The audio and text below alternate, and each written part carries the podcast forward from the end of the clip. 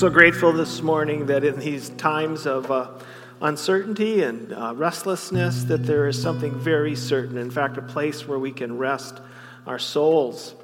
We thank you for being with us in the weariness and in the challenges. We thank you for forgiveness when, when it gets the best of us and we find ourselves acting out in ways that, uh, well, we just know they don't reflect you. So we come today again to hear your word, to be reminded that you have grace as we come, that there is forgiveness. And we thank you, too, that there is hope.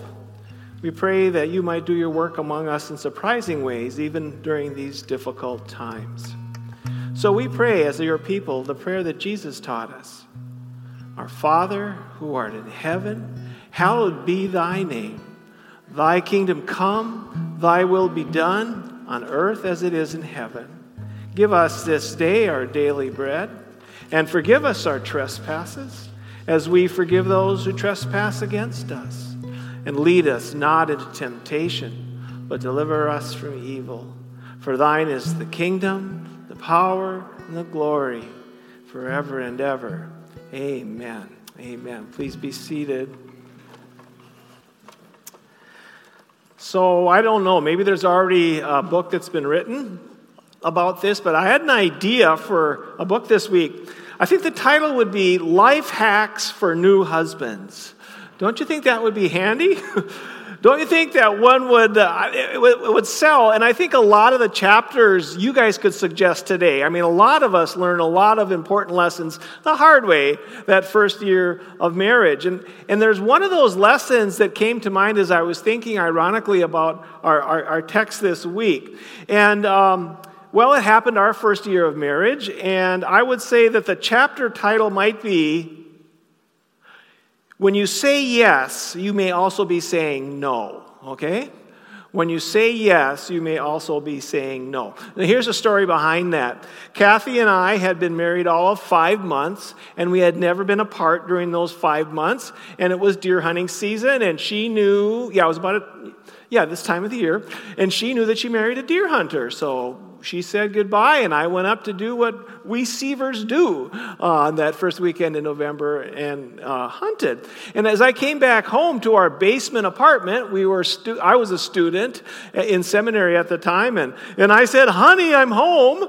And, and she came around the corner and gave me a hug and maybe a kiss. I don't know. I smelled like I'd been deer hunting. Um, but then the phone rang.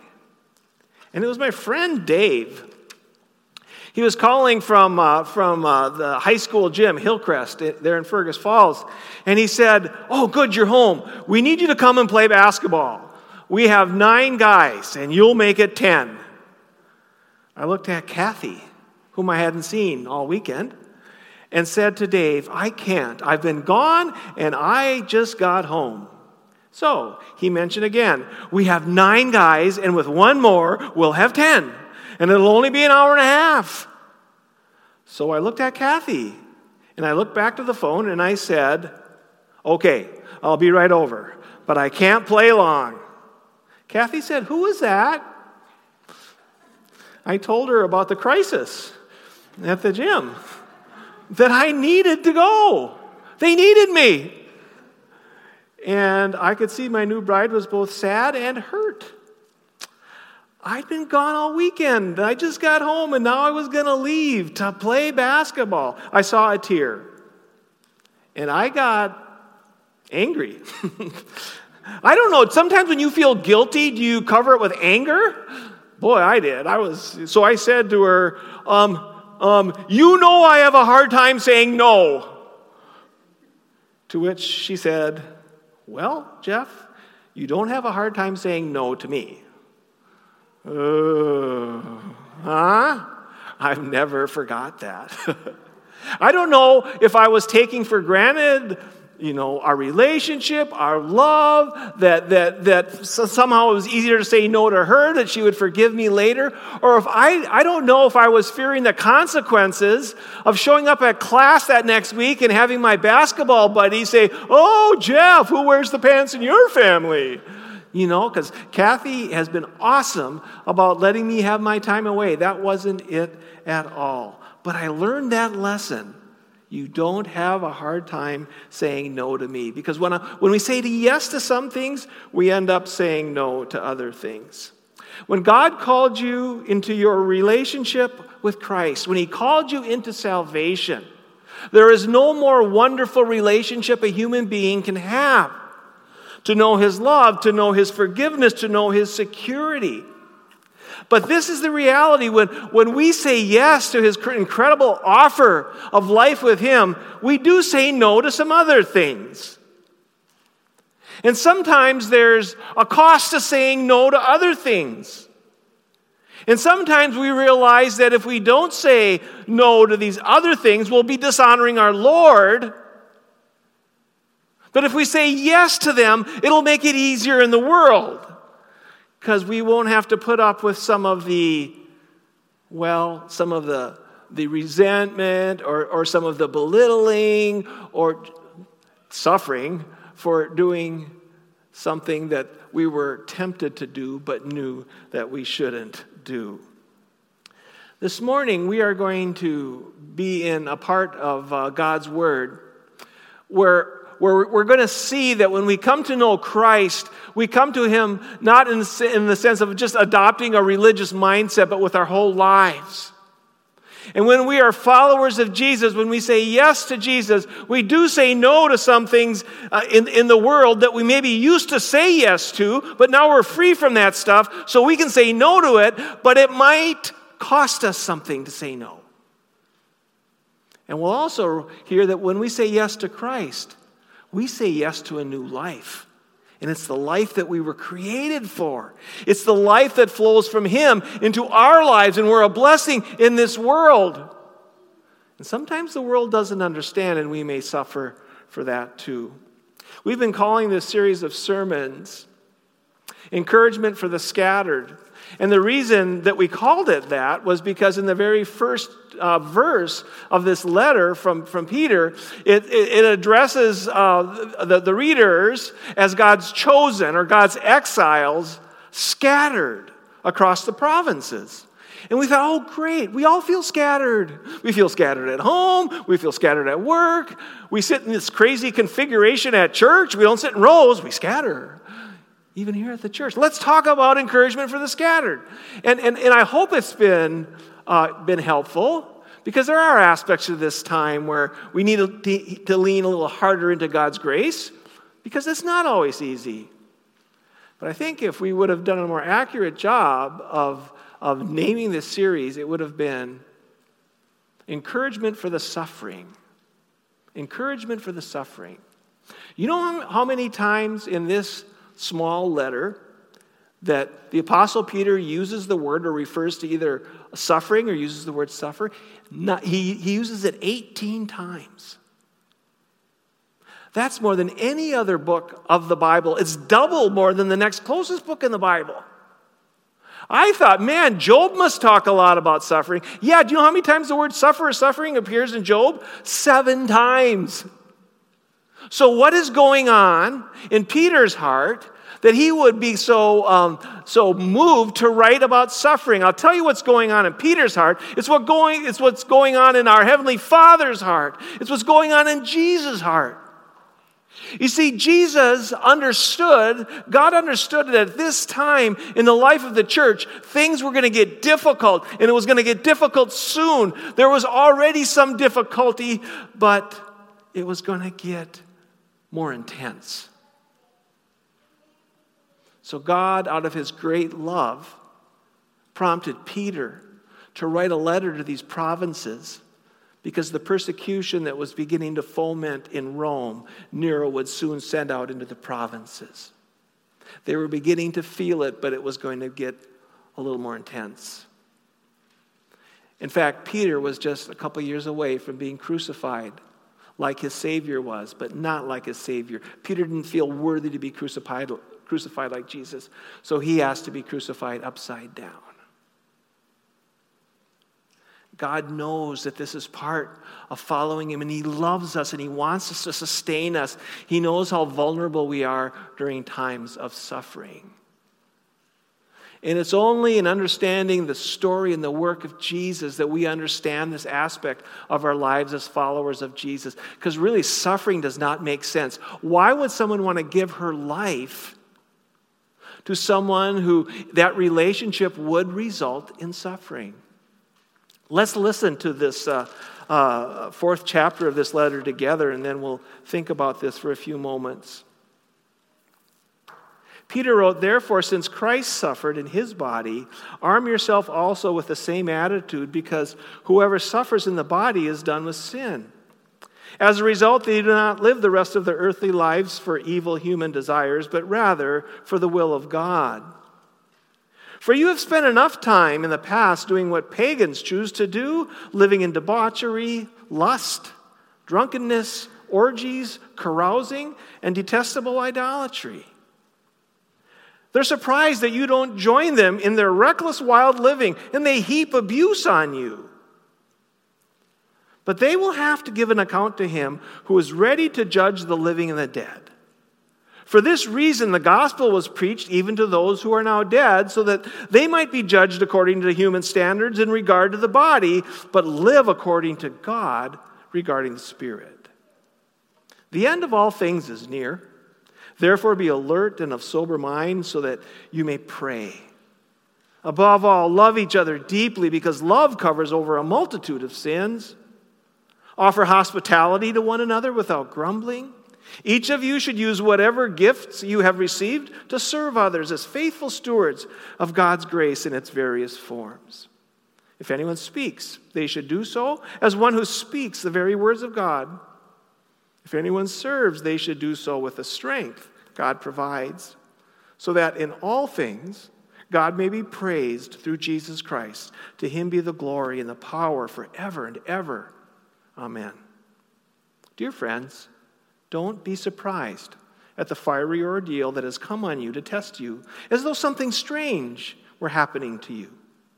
But rejoice inasmuch as you participate in the sufferings of Christ, so that you may be overjoyed when his glory is revealed. If you're insulted because of the name of Christ, you're blessed, for the Spirit of glory and of God rests on you. If you suffer, it should not be as a murderer or a thief or any other kind of criminal or even as a meddler. However, if you suffer as a Christian, don't be ashamed, but praise God that you bear his name. For it is time for judgment to begin with the house with God's household, and if it begins with us, what will be the outcome for those who do not obey the gospel of God? And if it is hard for the righteous to be saved, what will become of the ungodly and the sinner? So then, those who suffer according to God's will should commit themselves to their faithful Creator and continue to do good. So, in this letter, Paul's addressing those who be- are beginning to experience in their lives the cost of being a Christian.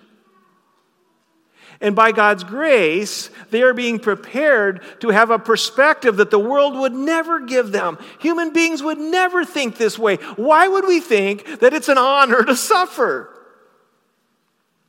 Only if we know God's plan for us in Jesus. Peter had kind of a. Uh,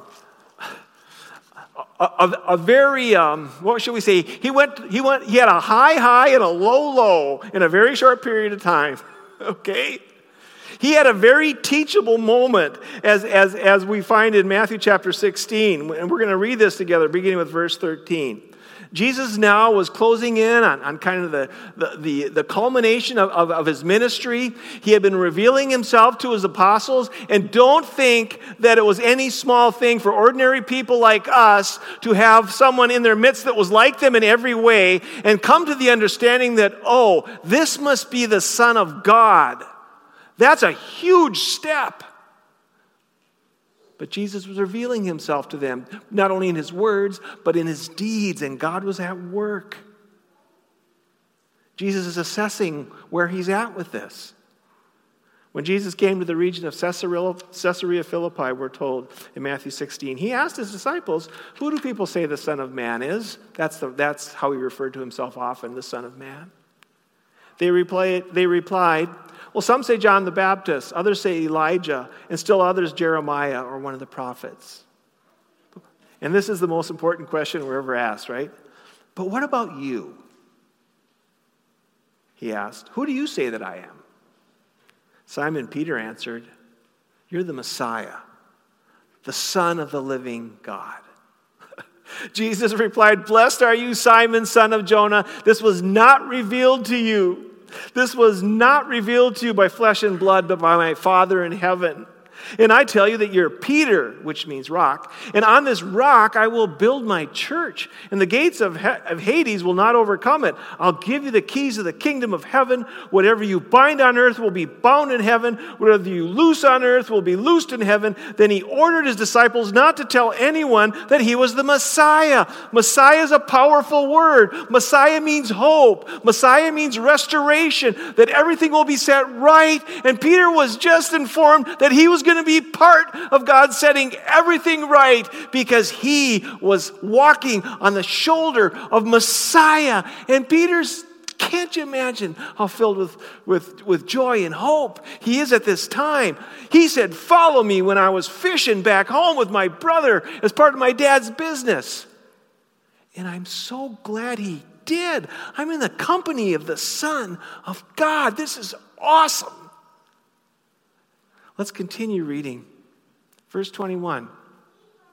From that time on, Jesus began to explain to his disciples that he must go to Jerusalem and suffer many things at the hands of the elders, the chief priests, the teachers of the law, and that he must be killed and on the third day be raised to life. Peter took him aside and began to rebuke him. Never, Lord, he said, this shall never happen to you. Jesus turned and said to Peter, Get behind me, Satan. You are a stumbling block to me. You don't have in mind the concerns of God, but merely human concerns. Then Jesus said to his disciples, Whoever wants to be my disciple must deny themselves and take up their cross and follow me. For whoever wants to save their life will lose it, but whoever loses their life for me will find it. What good is it? What, good will it be for someone to gain the whole world yet forfeit their soul? Or what can anyone give in exchange for their soul? For the Son of Man is going to come in his Father's glory with his angels, and then he will reward each person according to what they have done. Peter didn't understand suffering. This just seemed like so wrong. Why would Jesus suffer? We know why Jesus suffered. We know why Jesus died. He did it for you and for me. And God ordained that this is how He would bring us salvation, that He would suffer and die for us. Our suffering, in effect, does not uh, do what Jesus' suffering did. Our suffering does not atone for the sins of other people or for ours, but suffering would be a part of the way of Jesus. Jesus certainly would bring the glory that he promised as the Messiah. But in the meantime, he is gathering broken people like you and me across the planet. He's gathering us in our need and in our brokenness to himself. And he's pouring out salvation through the good news of Jesus Christ that ordinary sinners might find themselves identified as heirs with Jesus but also sharers in his suffering. You see, we bear his name and we bear his mission, which means we join him in his suffering. We say no to some things that we wouldn't say no to if we were still living for ourselves. But we aren't living for ourselves. We're living for the one who loved us and gave himself for us. Who wants to suffer? and if we focus on our suffering, that can be a very dark place. But if we turn and focus on our Savior, the light starts coming back. Jesus didn't. Jesus didn't do this as if it was no big deal. The night before he was arrested, remember his prayer in the garden? What did he pray? He said, Father, if it's possible, could you take this cup from me? But not my will, but your will. It was part of God's plan. So, Peter, in that moment, the courageous, bold, passionate guy that he was, was humbled by this fact that his master was going to suffer, suffer. And it was going to be more than just glory, that it would involve suffering. Some of the suffering that we're in the midst of right now has nothing to do with being a Christian. It has to do with living in a broken world. All of creation is groaning, we're told in Romans, waiting for the sons of God to be revealed. Right now, creation's groaning, isn't it? We're in the midst of a global pandemic. And Christians have a wonderful opportunity to reveal the love of God in our response during this time. Absolutely. But the kind of suffering that Peter is talking about is the kind of suffering that we would not experience if we, if, if we hadn't said yes to Jesus, if we hadn't opened our heart to Jesus. And we only understand as God gives us grace to understand. I'm sure Peter thought about this a lot. Why would our Savior go uh, suffer willingly? Why would he knowingly go to his death? He did it for you and me, and he, and he trusted. He trusted Jesus. It would not be long before Peter's readers would uh, begin to experience what Peter prepared them for by God's grace, giving them perspective on their suffering. Peter himself was just a couple years away from his death. But do you think that they understood that it would be worth it? I'm sure they struggled like us. But they had the long view. They had the long view they understood that those who seem powerful now and were the source of their suffering, that they would stand before God one day with that on their lives, on their record. Makes you shudder to think how that's going to go. Not that we're perfect, but we're going to stand before God. We're going to stand before God and our sins have been forgiven. The guilt has been taken away. The judgment is no longer pointed towards us. Jesus took that judgment on the cross. And if we, Peter says, we're honored to suffer with him in this life. Can you imagine what he's going to say to us when we were not ashamed of him or ashamed of suffering for him in this broken world? When we see him face to face, we live for him. We love him because he loved us. And the enemy will use anything and everything to try to confuse that, including if you're suffering, why are you serving? To which we say, you just have to know Jesus to answer that question. So I don't know if you're at a place now where this is something that God is using to speak to your heart. I don't know. But I encourage you to take the long view. Jesus took the long view. In Hebrews chapter 12, verses 1 uh, through 3, we read this Therefore, since we're surrounded by such a great cloud of witnesses, these are the martyrs that are described in chapter 11, let us throw off everything that hinders, the sin that so easily entangles, and let us run with perseverance the race marked out for us. Fixing our eyes on Jesus, the pioneer and perfecter of our faith.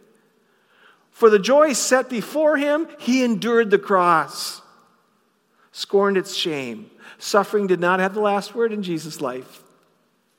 Christian, it will not have the last word in your life either.